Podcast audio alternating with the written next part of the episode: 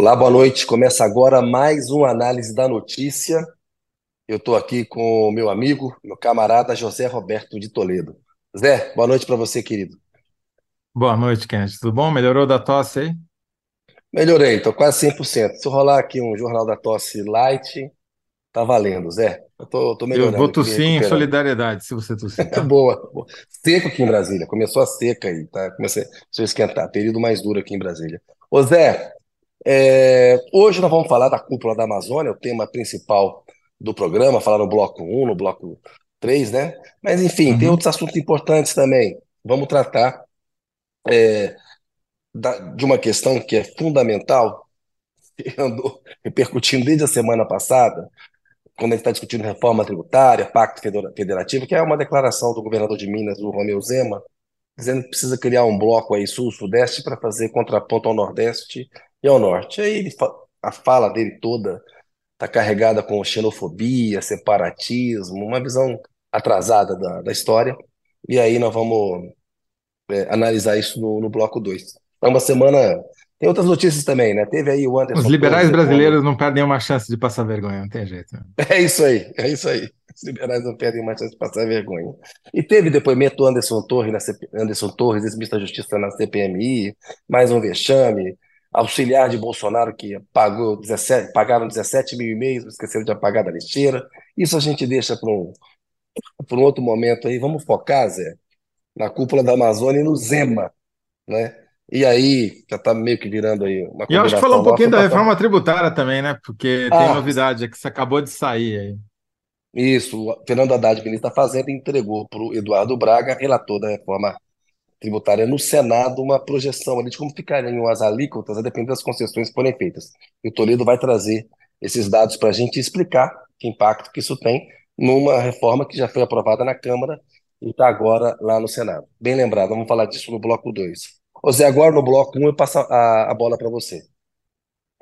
Tá certo, Kennedy. Bom, está acontecendo no Brasil a primeira reunião de cúpula de governos, de presidentes, no caso, uma reunião dos países que fazem chamados amazônicos, né? Então, Brasil, Peru, Colômbia, Venezuela, Guiana, Suriname, etc. E é, a gente vai discutir para que, que serve essa reunião, né? O que, que o Lula quer, porque é a primeira ele, pela primeira vez ele está sendo aí o anfitrião de chefes de Estado para uma reunião de cúpula. É um tema super importante, porque é o tema que projeta o Brasil no mundo, né? questão ambiental, e são todos os países que, os governos dos países que têm essa, esse ativo super importante para a humanidade, que é a Amazônia, mas com várias pressões e cenários diferentes, não é isso, Kennedy? O que, que o Lula pretende tirar dessa reunião? O que, que ele gostaria de arrancar dos seus colegas presidentes? Ô Zé, o Lula quer uma aliança para fazer uma cobrança ao G7, que é o grupo dos sete países mais ricos, mais industrializados do mundo, que em Copenhague, na COP de Copenhague em 2009, prometeram uma ajuda de 100 bilhões de dólares para salvar as doenças tropicais do mundo inteiro. O que ele fez? É, havia 14 anos que oito países aqui amazônicos né, não se reuniam, eles assinaram um tratado que é a Organização do Tratado de Cooperação Amazônica. Então, oito países que têm a, a Amazônia e que precisam cooperar, precisam ter políticas que se integrem para proteger a floresta, né, que está sob ameaça. Aí o Lula convidou também a Indonésia, que tem floresta tropical, os dois Congos têm floresta tropical, e a França, porque, uh, por causa da Guiana Francesa. E ele quer articular uma aliança, ele quer unir esses países para cobrar dinheiro do G7, dos ciclos lá na ONU. Ele vai fazer um discurso na, na abertura da, da, Assembleia Geral da ONU, na abertura dessa Assembleia, em, em setembro, creio que é 19, 20 de setembro, tem que checar a data precisa. E, como você falou bem, a questão ambiental está no topo da agenda do Lula. É o que projeta o Brasil no mundo. Ele, desde que começou o terceiro mandato, ele tem se empenhado muito nisso. Acho que aí há umas cascas de banana nas quais ele pode escorregar e pode criar ruídos e até é, é, desacreditar um pouco do que ele anda é, defendendo, vamos falar disso adiante, quando a gente for tocar com o nosso entrevistado, essa coisa de extração de petróleo na Amazônia, que é meio campo minado, para quem está defendendo o que o Lula está defendendo em palcos internacionais. Mas, basicamente, ele quer ser, porque o Brasil tem a maior parte da Amazônia, o grande articulador, primeiro, de um conjunto de políticas públicas que esses oito países possam aplicar para preservar a floresta. A gente viu o que aconteceu no governo Bolsonaro na Amazônia. Garimpo, invasão de reserva é, indígena, enfim, destruição. E tem todo um questionamento se a gente não está chegando ao ponto de não retorno, aquele momento em que a floresta vai desaparecer, ela vai é, ser engolida aí, né, é, pelos invasores e pelos que estão destruindo a floresta. E aí ele quer combinar uma ação com a Indonésia, os dois Congos e a França. O Macron, que é do G7, a França é do G7, é, é um aliado do Lula nessa questão. Agora, tem um, um, um problema com a União Europeia. O protecionismo da União Europeia, como que políticas e, e, e regulamentos da União Europeia que impactam, por exemplo, a, a questão da Amazônia e o modelo de desenvolvimento que os países querem para a Amazônia. O Lula acabou fazendo uma correção no discurso dele. Ontem ele falou aquela história: a Amazônia não pode ser um santuário. Essa é uma expressão muito antiga. Não tem nenhum ambientalista, não tem ninguém que ache que a Amazônia tem que ser um santuário. Fica lá intocada, fecha né, e acabou. Essa é uma visão que não, não, não existe. Né? E é um falso dilema dizer que é isso ou explorar as riquezas da floresta. E hoje ele corrigiu no discurso na cúpula de, Compenha, de, de Belém, é, dizendo que a floresta não pode ser um depósito só de riquezas. Né? A gente tem que é, explorar de uma maneira sustentável. O discurso dele melhorou bastante em relação a ontem. Eu fiz questão de dar uma acompanhada hoje para não ser injusto, porque quando ele falou ontem na inauguração é, é, de uma infovia, uma coisa que ele estava inaugurando lá, deixa eu ver o que, que era, que estava inaugurando lá na. É isso, uma infovia que fornece internet de banda larga, um trecho é, para Santarém e, e, e, um trecho de Santarém no, no Pará. Ele acabou falando essa coisa do santuário que soou assim muito antigo, muito demodé. E hoje ele fez essa correção. Então, basicamente, Zé, para a gente seguir com o programa aqui, é, é, é, isso que ele quer. Ele quer unir países com florestas tropicais, né, para cobrar dinheiro dos ricos na ONU, ou cobrar dinheiro do, é, é do G7. Aí temos que ver o que vai caber na nossa síntese, mas basicamente é isso. Agora, sobre a questão da exploração de petróleo na foz do Amazonas, quando ele deu essa declaração do santuário ontem, eu interpretei como uma cunha para abrir a possibilidade disso acontecer, apesar de você ter um parecer contrário do IBAMA, que é um órgão do Ministério do Meio Ambiente. Né?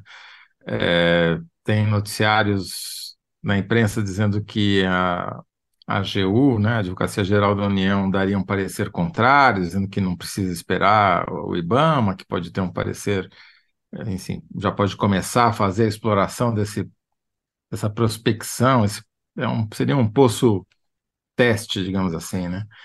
Agora, isso nessa cúpula específica gera uma atenção, né, Kennedy? Porque se der um pepino nesse poço, e a chance não é pequena, já vista que a Petrobras tem um histórico de problemas de derramamento de petróleo e nessa região as correntezas e as marés são muito fortes, se tiver vazamento nesse poço que eles estão querendo prospectar, vai parar no vizinho, né? Vai parar na Guiana, vai parar no Suriname. Pois é, eu- isso pode ser o Lula. É, e essa posição, você mesmo tem falado, a gente fez aquele, aquele programa analisando especificamente esse caso, né, com o modelo de transição energética que está no mundo, com o plano que o Haddad lançou de transição energética que o Lula está querendo abraçar, esse posto vai produzir para valer quando? Daqui a 10, 15 anos? Né? O mundo vai estar em que estágio de transição energética? não sei, me parece ali. Ele fala, ah, é longe da costa. Ele está querendo, me parece, ter uma pressão muito grande de políticos do Amazonas e, da, e do, do Pará, para que, do Amapá também, para que ele é, aprove essa extração e consiga. É um desafio para a Marina. Eu acho que isso tira a credibilidade do discurso que o Lula faz em palcos internacionais da necessidade de preservação ambiental. Está né? Tá é caminhando é numa direção contrária ao que ele diz. Então vamos, vamos ver como é que isso Bom. vai se desenvolver. Bom, Eu acho que haverá quantos... batalha ainda no governo. A Marina não vai deixar isso uhum. barato e ela e o Capobianco, que é o número dois dela, estão atentos a isso aí. Bom, Kennedy, enquanto você conta caracteres para fazer a síntese aí para a pergunta qual proveito Lula quer tirar da reunião de cúpula com os países amazônicos, eu vou ler algumas das respostas que o nosso fiel público já mandou aqui para a gente. Danilo Sotero Rogério, investimentos financeiros e de transferência de tecnologia, diz o que, que o Lula quer arrancar. Maísa de Assis, sou contra a exploração de petróleo. Precisamos investir em energia verde. A Petrobras tem sim histórico de vazamento de óleo. Rosiano, Rosiane Arruxo, boa noite. Pelo meio ambiente, o Brasil pode ser protagonista mundial. E o Renato Macedo diz despertar uma consciência de investimento verdadeiro em meio ambiente autossustentável. E aí, Kennedy, qual é a sua síntese em menos de 76 caracteres? Ó, acho que uma que cabe a Lula quer unir países com florestas tropicais para cobrar, cobrar dinheiro de ricos, né? Ou cobrar dinheiro na ONU, o dinheiro do G7. Acho que o G7 é mais preciso e é menor.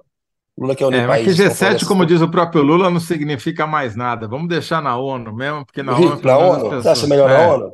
Então, acho beleza. não, melhor na ONU, tá? É, que aí sim. Lula quer, país, é, quer unir países com florestas tropicais para cobrar dinheiro é, na ONU. Pode ser? Beleza. Vamos Eu acho importante colocar então. florestas tropicais. O tropicais aumenta muito, poderia se tirasse, mas aí não, é, é, são florestas tropicais. É, o, é isso, a, a precisão é essa. Beleza? Beleza, então. Combinado, fechou então. Então te devolvo bloco. a bola para irmos para o segundo bloco. Ó, o bloco 2 agora é para falar dessa entrevista que o governador de Minas, o Romeu Zema, ele deu ao, ao Estado de São Paulo na semana passada. E provocou uma saraivada de críticas a ele, né? E Desde então, está se discutindo. A ideia, basicamente, como eu falei na abertura do programa, do Zema é criar um, né, já tem um, um bloco, é, um grupo com os estados do Sul e do Sudeste, mas ele acha que é preciso que, esse, que esses, essas duas regiões elas atuem de uma maneira mais dura. E aí ele, a entrevista dele tem ingredientes de xenofobia. Eu não vou ficar adiantando as coisas aqui, porque eu acho importante o Zé falar melhor do que eu isso daí? A pergunta que você tem que responder é a seguinte: o que o governador de Minas, o meu Zema, pretende com a ideia de rachar o Brasil? Vamos lá. Então, eu vou dar o título de cara, tá? Que Para se eleger presidente, Zema quer rachar o Brasil.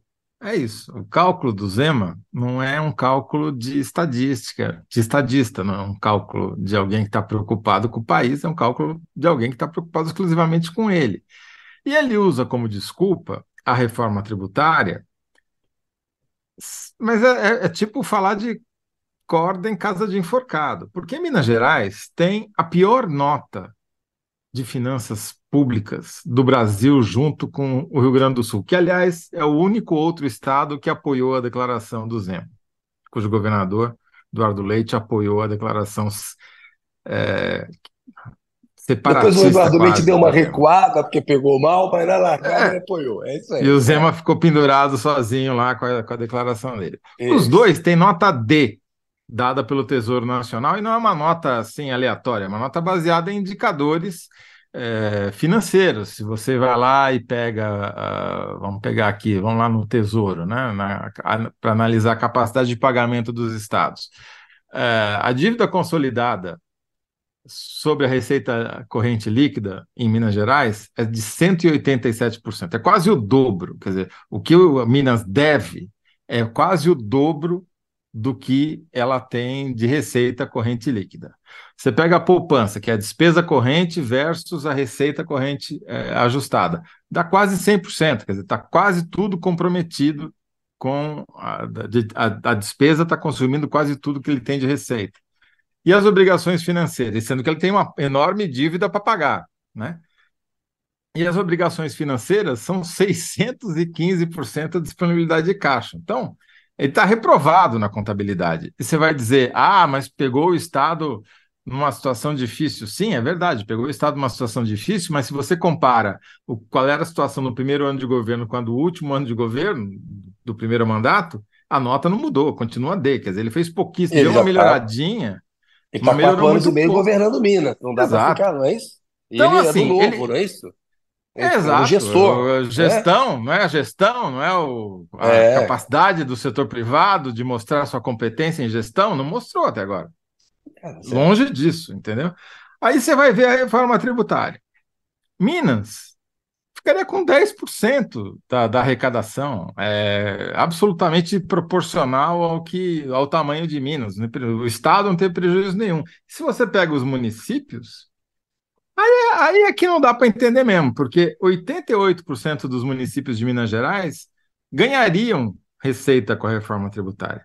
É mais do que a média nacional, que é 85% dos municípios. É mais do que São Paulo, é mais do que o Amazonas, é mais do que Goiás, Mato Grosso, Mato Grosso do Sul, Rio de Janeiro, Rondônia. Que é o quê? Ô Zé, ele está desinformado e quer fazer política? Não, ele tá, ou ele só está desinformado? É Como é a mistura das duas coisas? Ele está usando uma desculpa técnica para se projetar politicamente. É isso. Por que, que você acha que ele veio para São Paulo dar essa entrevista para o órgão representante do conservadorismo paulista? Para jogar justamente para tentar ver se traz os paulistas conservadores para o seu barco. É óbvio, o lance só que saiu completamente pela culatra. Ele conseguiu sim não aglutinar a direita em torno dele, ele conseguiu aglutinar todo o resto do Brasil contra ele. Foi a, foi a declaração mais desastrosa que um pré-candidato a presidente da República deu nos últimos anos que eu me lembre. É assim, é o efeito absolutamente oposto do que ele pretendia. Pretendia sair como unificador da direita, das, dizendo que ele é de centro-direita ou de direitas. Já todo esse discurso pronto, né, para ver se encaixa ali. É o velho que aquilo que em 2018 a imprensa conservadora ficou esperando, que seria o candidato de centro que nunca apareceu, é a mesma coisa que ele está querendo ser agora, né? Só que um centro-direita que, que quer seduzir o bolsonarismo e os velhos conservadores com discurso liberal. Olha, ele dirige um estado, Kennedy, que foi o estado que mais rachou na eleição.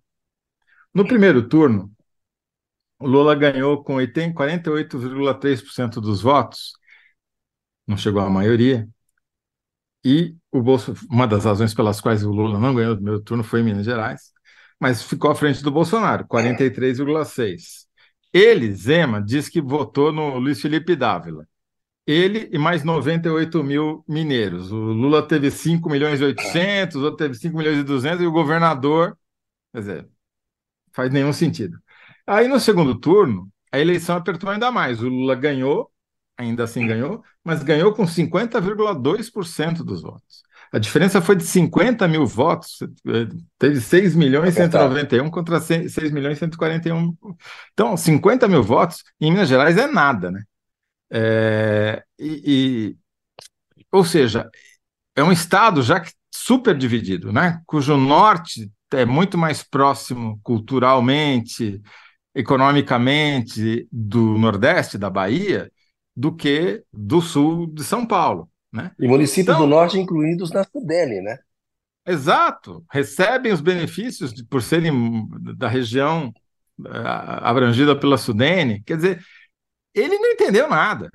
Ele não, não faz noção ele, do, do estado que ele governa primeiro, que é um estado dividido, que ele quer dividir ainda mais, e do país que já estava dividido, ele quer que promover praticamente uma guerra da secessão.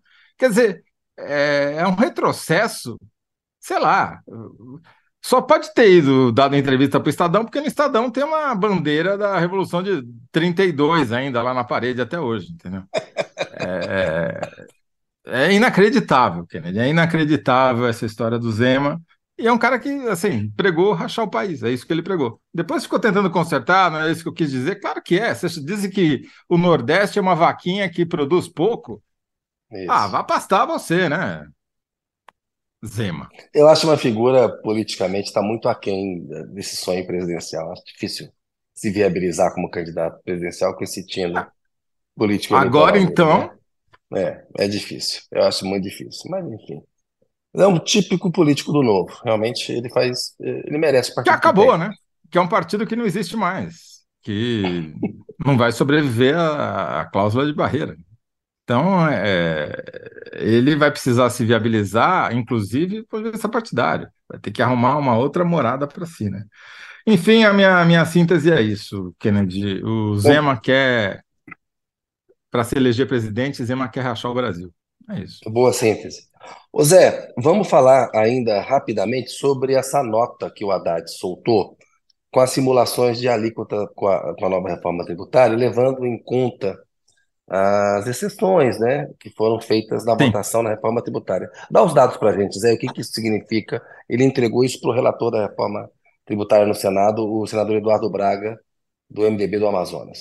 Essa é uma informação que estava sendo aguardada com muita ansiedade pelas pessoas, porque ela determina o quanto que todo mundo vai pagar de imposto, né? Quando houver a, a fusão dos vários impostos estaduais e municipais que existem hoje em dois impostos, quanto é que fica essa alíquota? Então, a, e a fase, existiram simulações, mas não existia um número oficial, né, calculado por quem tem acesso a todos os dados, que é, e o único que tem isso é a Secretaria da Fazenda, tá certo? Então, hoje, a alíquota, uh, se você pegar ICMS, PIS, COFINS e, e, tudo mais, vai dar 27%, 27,25% mais ou menos, né? Nessas simulações que o Ministério da Fazenda fez, o cenário base, se não tivesse benefício para quase ninguém, se só tivesse o benefício da Zona Franca de Manaus, esses aí inevitáveis, segundo a Fazenda, a alíquota do novo imposto poderia ficar em 20,73%. Seria uma alíquota baixa para os padrões internacionais. Seria muito Isso. bom. Né? Seria uma, uma alíquota muito boa. Mas aí já começam a enfiar né, as, os jabutis nas forquilhas. Então, primeiro, eles consideram, então tá bom, esse alíquota, seria a alíquota base. Mas, nesse cenário, mais um desconto de 50% para a agropecuária e para a cesta básica, aí a alíquota já subiria de 20,7% para 22,4%. Olha o salto. Quase dois pontos percentuais. Que todo mundo vai pagar. Né? Aquilo que a pessoa. Pobre, inclusive. Para ser justo, vive, falando. Quer dizer, não existe imposto grátis. Se você dá desconto para um, todo mundo vai pagar a conta. Ah, mas tem que dar desconto para educação básica, é, educação privada também. Alíquota, desconto de 50%. A alíquota já sobe para 22,7%. Ah, mas tem que dar também desconto para a saúde privada. Ah, então a alíquota já não vai ser mais de 22,7%, vai ser de 23,3%. Ah, mas tem que dar desconto para os outros bens e serviços, não é justo que os outros fiquem de fora? Ah, tá bom. Então vai, agora a alíquota vai para 23,7. Aí dizem, não, mas a redução tem que ser maior. Tem que ser de 40 para 40%, um desconto de 60% na alíquota básica. Ah, então já vai para 44,4%. Não, não, não. A, a cesta básica tem que ser alíquota zero. Não pode cobrar nada. Tá bom, 25,1. Aí tem mais um monte de penduricalhozinho que enfiaram lá, alíquota de 25,45. Não é a mais alta do mundo, mas está perto. Vai perder para a Hungria é, e poucos outros países, né? E a proporção... Mais ou menos uns 4 pontos percentuais, é? De alta, mais Exatamente. ou menos isso que dá. É, é, é vai coisa. de 20,7 para 25,45. E o pior, Kennedy, estava falando com a Renata agora da, lado para ser justo, ela está dizendo que no Senado a, o lobby do agronegócio é para baixar para 20%, dar um desconto de 80%. Aí vai passar de 26%. Né? Então, é, é, é hora de atuarmos a sociedade brasileira para evitar que se coloquem mais é, jabutis nessa forquilha aí, porque senão é todo mundo vai pagar a conta e vai não passar vai de 25%. Já não é uma alíquota baixa, já é uma das mais altas do mundo e vai ser ainda maior se insistirem em ficar dando desconto com. Porque o nego fala, ah, mas é, né, é comida. Tudo bem, mas quem vai pagar a conta? Todo mundo, inclusive quem come. E dilui o efeito do cashback também, né? Que é um... Exato. Enfim. Ô Zé, não, boa. É... Bloco feito, síntese feita. É, a enquete está no ar, quem respondeu melhor, vamos lá, qual? Aproveita o Lula quer tirar da reunião de cúpula com os países amazônicos, Lula quer unir países com florestas tropicais para cobrar dinheiro na ONU, a minha resposta, público, investimentos financeiros e transferência de tecnologia. Vote aí na enquete. Aí tem uns comentários aqui que a gente falou pouco com os nossos analyzers. A Maisa de Assis fala sobre o Zema aqui. Zema só sabe da isenção fiscal milionária para locadora de carro. Caio Rabelo, ele quer capturar os bolsonaristas raiz. É, rachar o Brasil não seria um erro estratégico eleitoral? Como vencer sem o Nordeste? Diz o Renato Macedo. O Renato Macedo também mandou um comentário: despertar uma consciência de investimento verdadeiro em um meio ambiente autossustentável. Isso sobre o bloco 1, uhum. sobre a intenção do Lula. E a Rosiane Arroxo falou: boa noite, pelo meio ambiente, o Brasil pode ser protagonista mundial. Você tinha lido isso antes, é outro doido aqui? Não tinha, Essa não, né? daí já, essa do primeiro bloco já. eu já tinha lido. Então eu que me enrolei aqui, desculpa, mas valeu. Mas... Foram tão boas as participações que houve um repeteco vale. Seguinte, que a bunda não atrapalha. Dever... Exatamente, que a bunda não atrapalha. Ô Zé, estamos aqui com o Tasso Azevedo, vamos pedir para o pessoal colocar ele aí com a gente. Oi, Tasso, boa noite para você. Oi, boa noite, Kennedy, boa noite. Prazer boa noite, Tasso.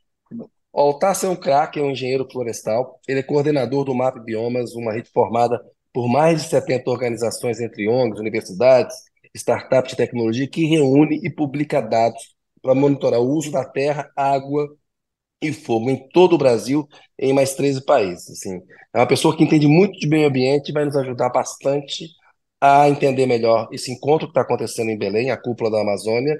E, Tasso, a pergunta que nós vamos fazer para você, que você vai tentar sintetizar para a gente em 75 caracteres até o fim dessa discussão, é como saber se a cúpula da Amazônia deu certo, né? se funcionou, se não, se não flopou. Né? Acho que tem uma coisa muito meritória, que havia 14 anos que não se reunia, a gente está vendo que o Lula conseguiu colocar muita gente é, é, ali, mas queria começar com você, enfim, é, passar a bola para você fazer essa, essa avaliação. Como é que a gente vai saber se essa cúpula deu certo, Tasso? Olha, eu acho que ela, estando aqui, né, acompanhando um pouco as agendas aqui em Belém, até o, um pouco do clima, do espírito que a gente tem aqui, eu acho que ela, ela, ela é um sucesso. Ela é um sucesso no sentido de que ela conseguiu é, mobilizar os diferentes grupos de interesse em torno do assunto Amazônia, né? É, a gente teve muita gente aqui em Belém, teve muitos eventos paralelos, é uma característica importante né, desse tipo de evento, você medir o sucesso, é o que, que acontece no entorno do evento. Né? Então, enfim, desde sexta-feira passada, a cúpula começou mesmo hoje, mas desde sexta-feira passada tivemos é, foram centenas de eventos paralelos, né? Uhum. Aqui reunindo de indígena, quilombola, ribeirinho dos, dos nove países e sociedade civil e academia e tal. Então, eu acho que ele dá um pouco dessa efervescência que foi criado tema, o que é, o que é importante. Eu acho que isso é uma, é uma coisa que a gente não vê hoje em dia, né? a não ser para grandes protestos, né?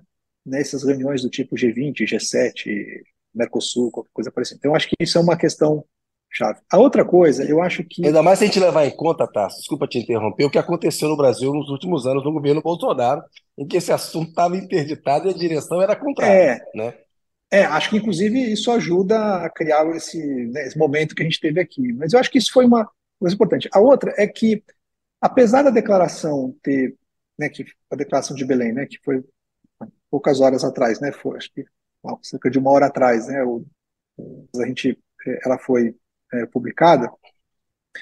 Apesar dela ter muitas coisas que tem ali um pouco um tom mais genérico, ela tem uma, um, um núcleo do conteúdo que me lembra muito o que foi a Convenção de Clima em 92. Obviamente que a escala é outra, não estou querendo comparar a escala, mas pensa bem, lá em 92, a gente tinha uma ideia de que tínhamos um problema com essa coisa de mudanças climáticas. E que o principal 92 é indicador... É 92 no Rio de Janeiro, não é isso? O governo é, 92 no, no Rio de Janeiro, né? Então, você tinha uma situação ali é, em que a gente sabia que tinha um problema, é, e, e, que o principal indicador desse problema das mudanças climáticas era o aquecimento global. Então, se fez uma convenção em que reuniu os países para dizer o seguinte: olha, tem um problema e a gente não pode passar dos limites daquilo que seja seguro para a gente poder é, se adaptar e viver Mas a gente não sabia exatamente o quanto que era, né? É, esses limites. Então, mas isso permitiu, associado à criação do painel intergovernamental de mudanças climáticas, que é um painel científico, a, a gente evoluir com o conhecimento a tal ponto que é, anos depois, né, isso já, já em 2007, é, 15 anos depois, a gente tivesse uma, uma, é, uma decisão né, de que 2 graus é o limite que a gente pode chegar no, de aumento de temperatura, e depois isso se converteu nos processos que a gente tem hoje para Paris, por exemplo, né, no Acordo de Paris. Então, o que, eu, o que eu entendo aconteceu aqui, que eu acho muito importante, foi ter colocado na agenda desses países, num acordo que não tinha sido criado com esse propósito lá originalmente, mas aparece isso como uma peça central desse, dessa carta, é dizer o seguinte: nós não podemos passar o ponto de não retorno na Amazônia. Primeiro, está se reconhecendo que existe um ponto de não retorno, que é uma coisa é, parece incrível, né? Mas não era uma coisa é, que estava escrito em nenhum lugar, né? Como decisão de processo que envolva os estados, né? O governo, né? Os estados nacionais. Então, acho uma questão... E a gente não está muito longe desse ponto de não retorno. Né? Ele está aí. Pois é, esse é, um, e esse é um ponto interessante. Eles não, não dizem né, é, exatamente qual é este ponto. Né? O principal indicador do ponto de não retorno é a perda da floresta. Né? Então, assim como de mudanças climáticas, aumenta a temperatura. Mas esse é um, um, indicador que acaba resumindo muitas coisas, mas obviamente que o ponto de retorno está ligado com a questão da água, está ligado com a questão do fogo, com outras coisas também. Mas o desmatamento é o principal importante. Então, mas a gente tem sinais é, e muita ciência mostrando que esse ponto de retorno tem algum lugar ali entre 20 e 25% de perda da floresta. Né? Desculpa, você falou, cortou. Recente. Entre quanto e quanto? 20 e 25% né, de tá. perda da floresta amazônica. A gente até publicou hoje um, uma, uma, uma, análise do próprio dado que a gente produziu no MapBiomas, lançou alguns meses atrás, é, para a Amazônia inteira. Né? A gente tem um, um projeto do MapBiomas que analisa a a, Amazônia inteira, e mostra que é, nós já perdemos 17% da Amazônia. Então, enfim, nós estaríamos ali a 3% né, de cruzar um limiar a partir do qual a gente está num risco eminente de ter, em né, qualquer momento, né, entrar numa situação de, de, de ruptura. É, se a gente pegar pelos números atuais, é, é Toledo, que a gente pegar o desmatamento atual que a gente tem, levaria 15 anos. Mantido a taxa de desmatamento atual, em 15 anos a gente cruza os 20%. Né? Então, é logo ali. Né? É logo então, ali. É, me, então, mesmo que você não tenha dito né, que é os 20%, a sinalização de que nós não podemos passar o ponto de não retorno agora vai criar a motivação necessária para a gente poder definir onde é que está ele e fazer as ações para não, não, não, passar, não cruzar esse, romper esse, esse ponto. E aí eu acho Tasso, que... Otávio, o, o Brasil tem a maior parte da Amazônia. É, a parte brasileira está mais ou menos destruída do que nos demais países. A gente, a gente tem essa, mais. esse. Tá mais. A, gente, a gente é que faz o número chegar a 17%. Né? O tá Brasil bom. Já perdeu 19% da Amazônia. E é, quando eu falo Amazônia nesse caso, né, a gente está usando um conceito que a gente chama Panamazônia, né, que é, ele envolve o, todo o bioma amazônico, mais a bacia amazônica, é, e mais o que, o que é considerado Amazônia legal em cada país. Né? Então, se você junta esses três conceitos juntos, a gente está falando numa perda de 17%, e no caso do Brasil, isso equivale a 19% de perda da cobertura vegetal nativa. O que faz o Brasil. E quanto, quanto tempo o Brasil chegaria no ponto de não retorno se dependesse só dele? Quer dizer, é, não para a é, Amazônia toda, então, mas a Amazônia brasileira. É, é dá para fazer uma conta rápida aqui, seria o seguinte, o Brasil, desmatamento na Amazônia, considerado o que é a Amazônia, né, que está um pouco mais do que a Amazônia, porque tem uma parte do Cerrado também, uma parte do Pantanal, está mais ou menos 1 milhão e 400 mil hectares de desmatamento. Né? Então, isso uhum. é 0,3% da Amazônia, da, do, do, que tem de, no bioma Amazônia. Então, nós estamos falando de é, é, para 1%, é mais, se fosse no ritmo atual de desmatamento, seria mais uns 4, 5 anos. Caramba. Então, é por grave. isso que é, mas tem, tem que considerar é que ali tem, mesmo, o que não cresce, é lá, né? é ali. É. é. Então, por isso que o Brasil, a meta de desmatamento zero, né, nos, nos, próximos anos, ela não é uma coisa absurda, ela é uma coisa absolutamente necessária, né, porque a gente corre o risco.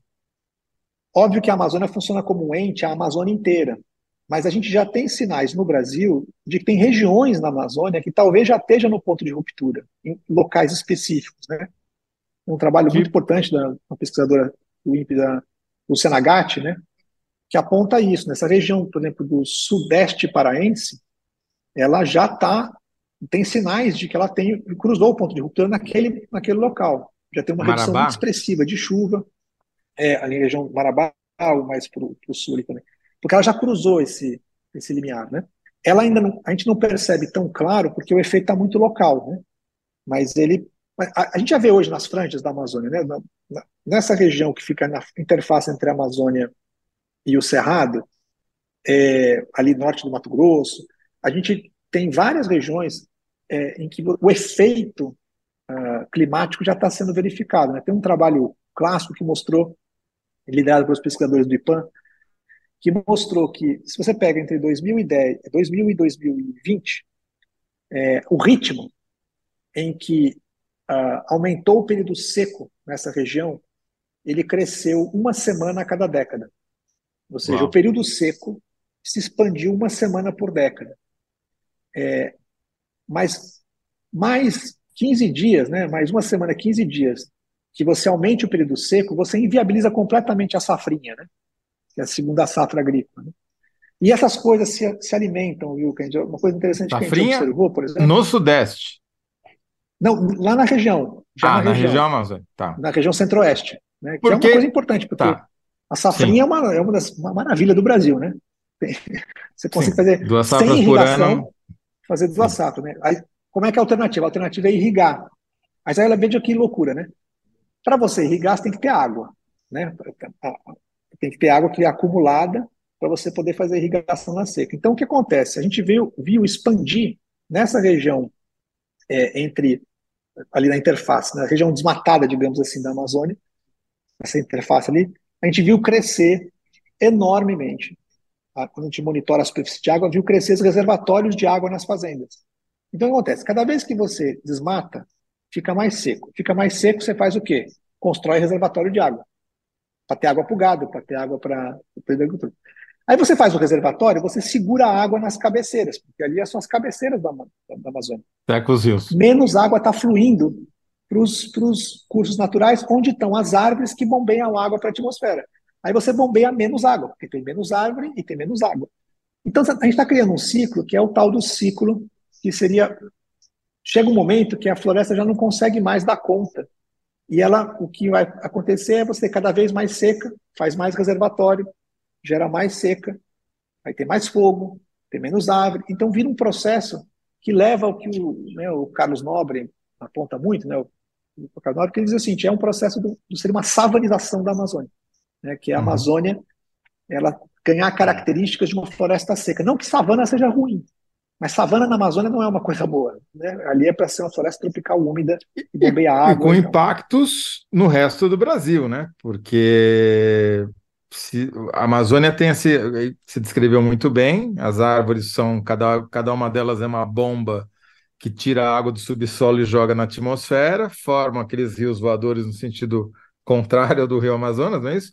Vão em direção aos Andes e bate lá e desce para o centro-oeste e para o sudeste. Quer dizer, acabou esse. secou esse rio voador, secou aqui o sudeste, que deveria ser um deserto, né? Se fosse pegar pela latitude.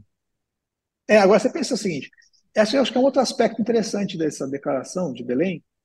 No primeiro momento eu, eu não entendi muito bem, eu fiquei pensando por que, que foi feito dessa maneira, mas é o seguinte: existe uma coisa que foi criada de forma independente nos últimos anos, que é chamado Painel de Ciência da Amazônia, né, o Scientific Panel for the Amazon, né, e é Uh, foi pensado na época, não, vamos fazer uma, uma espécie de PCC para a Amazônia, né? mas a gente fez isso de forma é, não governamental. Eu e vários pesquisadores participamos desse, desse painel que lançou o seu primeiro relatório no, uh, dois anos atrás, né? em 2001, o primeiro relatório. E aí o que, é, o que foi feito agora foi transformar isso num painel intergovernamental de ciência para a Amazônia. E que eu acho uma coisa muito interessante, porque é você assumir para dentro da estrutura, é, é, reconhecer para dentro da estrutura governamental a importância de você considerar é, a ciência para a tomada de decisão.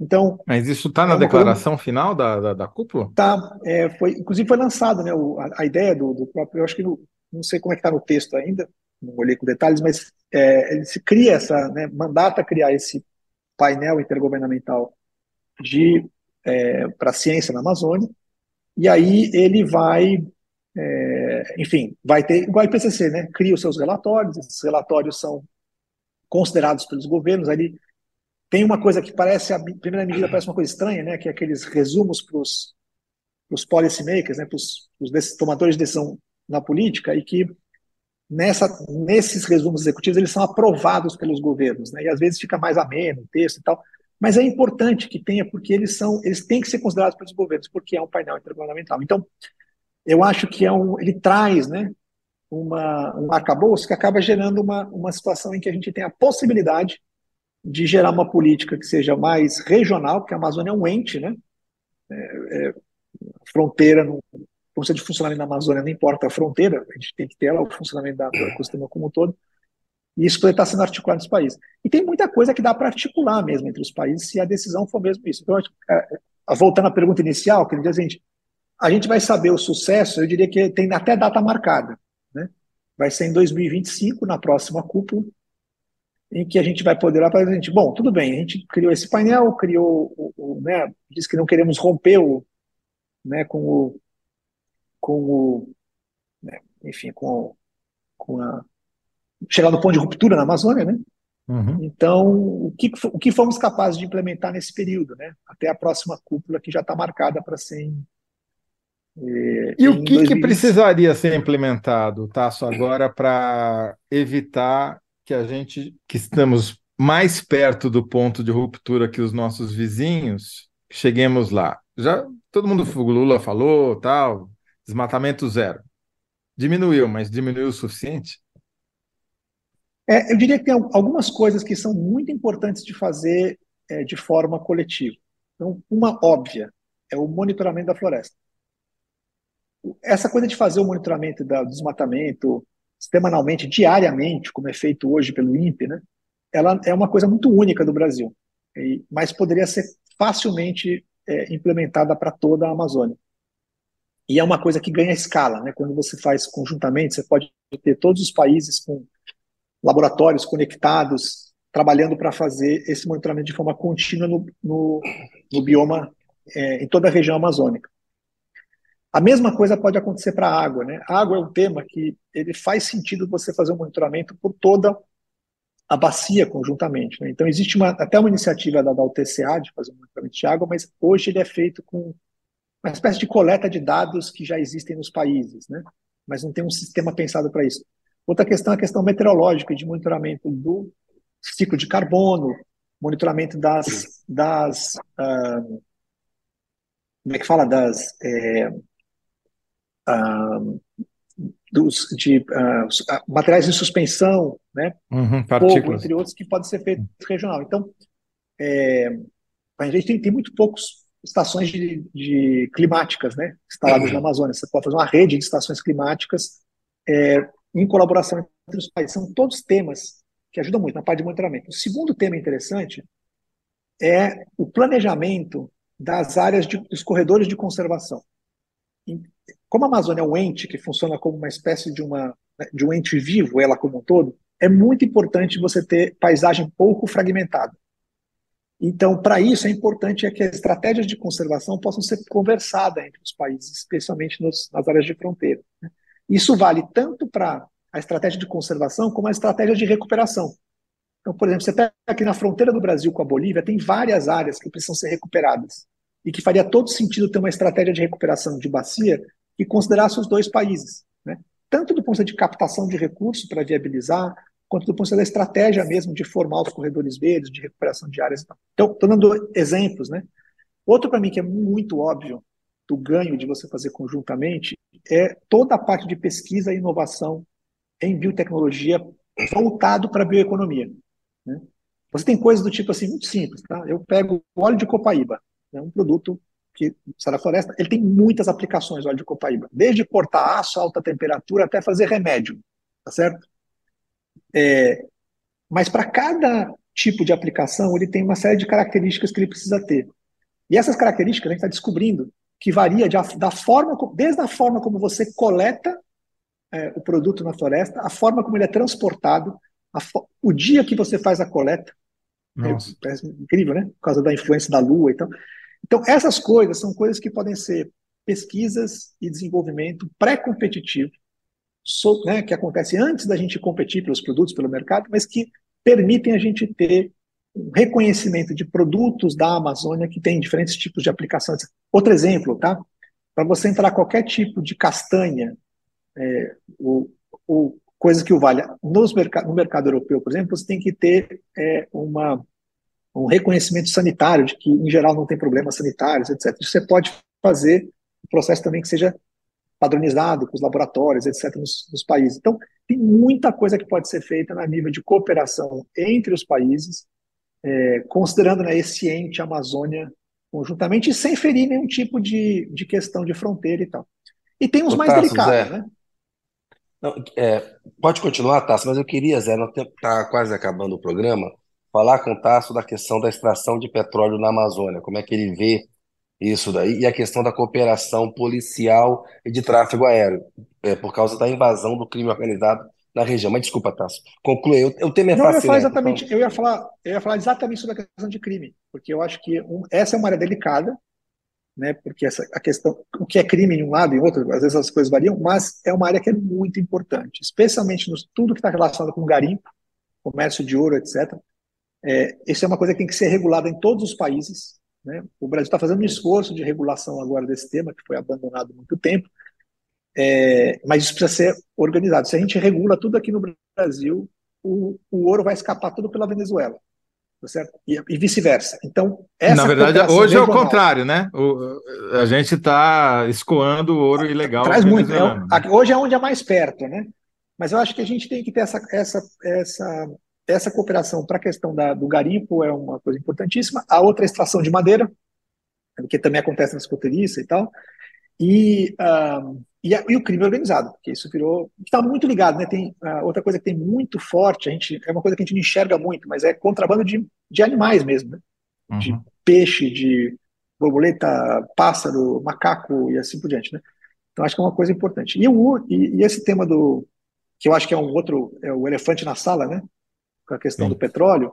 A questão do petróleo é o seguinte, é, sendo bem é, direto, né, assim, do ponto de vista da conservação da floresta, a exploração de petróleo não faz muita diferença.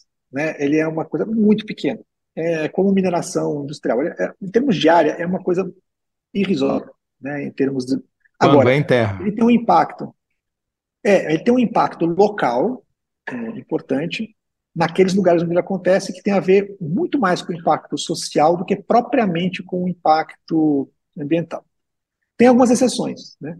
E essas exceções acontecem, no, por exemplo, no Equador, né? Que, que o tema do petróleo é um tema muito grave por causa dos sites onde eles estão acontecendo, que são de altíssima biodiversidade, enfim, tem a infraestrutura que foi levada para lá junto. Então. Ele é um tema delicado também, porque o petróleo é uma, é uma, é uma economia nascente na Amazônia né, como é no Brasil, como é na Guiana, por exemplo, é, Suriname, que tem, estão descobrindo né, essa história do petróleo. Então, agora, eu acho que é uma contradição né, a gente cobrar o mundo inteiro né, para dizer, não, o problema não é só o desmatamento e tal, tem que acabar com a questão do petróleo, tem que os países cuidar das, das suas outras, outras emissões. Outras emissões é o petróleo. né? É, é petróleo, carvão e gás.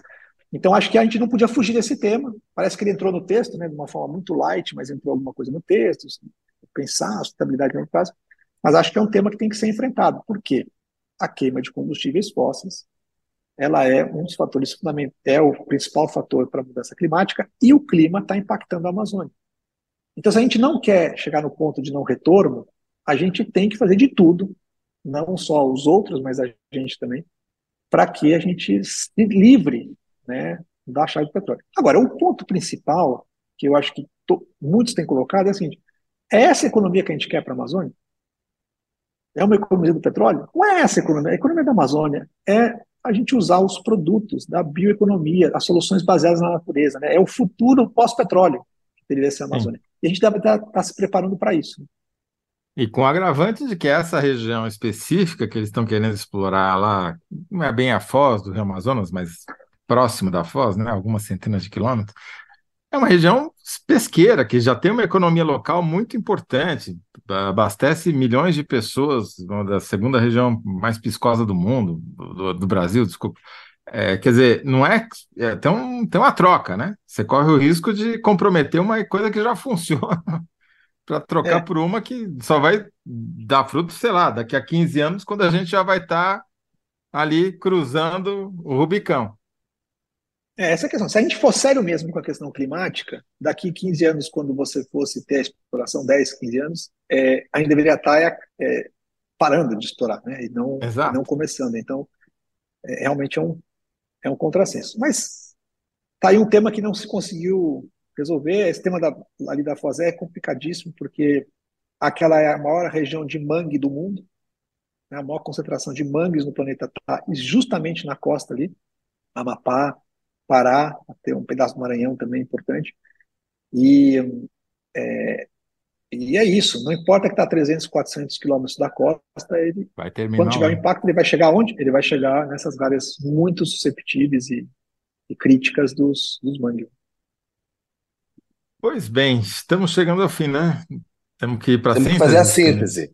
Como é. saber se a Vai ser difícil essa síntese, porque o Tasso deu um monte de lead aqui, para usar o jargão jornalístico, né? Ele falou que a sociedade civil se mobilizou, que é notícia, quer dizer, uma coisa que não acontecia faz tempo, lotou lá Belém, fez centenas, dezenas de eventos.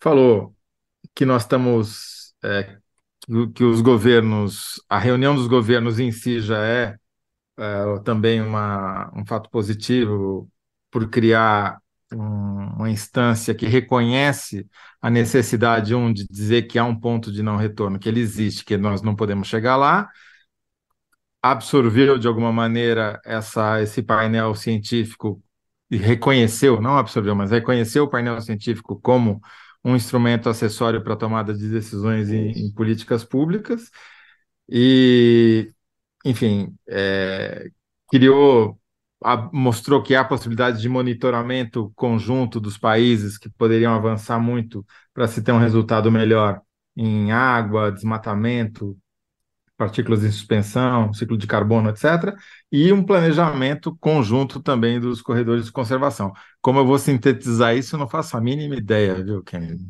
Você tem alguma ideia, Tasso? Você tem alguma frase que caiba em 75 caracteres para sintetizar uh, o significado dessa, dessa, dessa cúpula, dessa reunião de cúpula?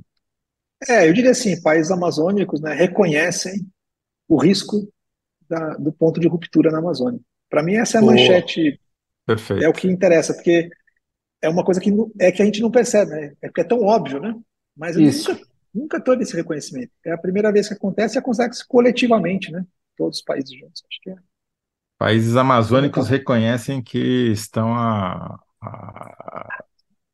É que vai, que é o risco de ruptura real. Né? É, é, sucesso da cúpula. Cúpula deu certo por reconhecer risco é, de. Cúpula reconhece isso. É, cúpula reconhece que a Amazônia está perto do seu ponto de ruptura, né? O ponto de não e retorno. Tem que trabalhar para não. E tem que evitar. Para evitar, né? Tem que evitar. E acho que esse é é o ponto é, de. Talvez, talvez assim, para ajudar as meninas da ali, é cúpula, é, o governos, para não ficar. reconhecem que precisam agir para evitar para que a Amazônia não passe do ponto de não retorno. Né? Governos reconhecem. Está ponto de ruptura na Amazônia. Exatamente. É. é. melhor. Vamos, vamos é. ajeitar. Ô, Tasso, sempre bom falar com você, viu? Você sempre. Prazer. Esclarece. Ajudando bem. aqui. É, é uma questão muito importante e muito obrigado pela sua participação. Conta com a gente aqui. Boa luta aí para você. Parabéns Valeu. pelo trabalho aí que vocês fazem. Tá Valeu. bom, velho? Abraço. Obrigado, Abraço. Boa noite. Valeu. Doutor Toledo, chegamos aqui ao final do nosso programa. Enquete. Quem respondeu melhor? 72% ficaram com a minha resposta, 27% com a do público. Ah, verdadeira lavada. Estamos ali. O que o público está ajudando a gente, então, né? Qual o proveito Lula quer tirar da reunião de cúpula com os países amazônicos? Lula quer unir países com florestas tropicais para cobrar dinheiro na ONU, que é um ponto importante. Síntese 2, que você fez. Como é que ficou a sua do segundo a segunda aí?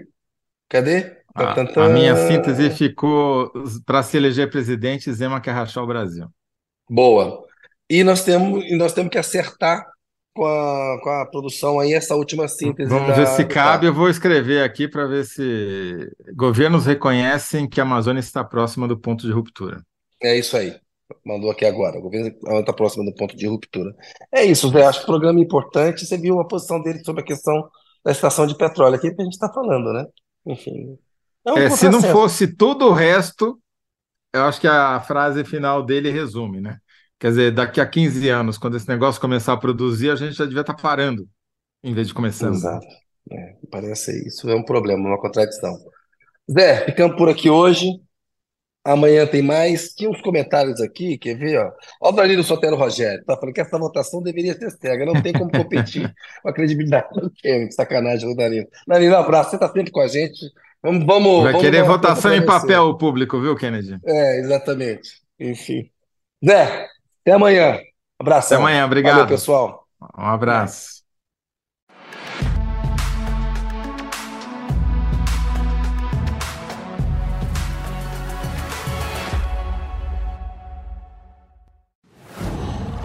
Qual?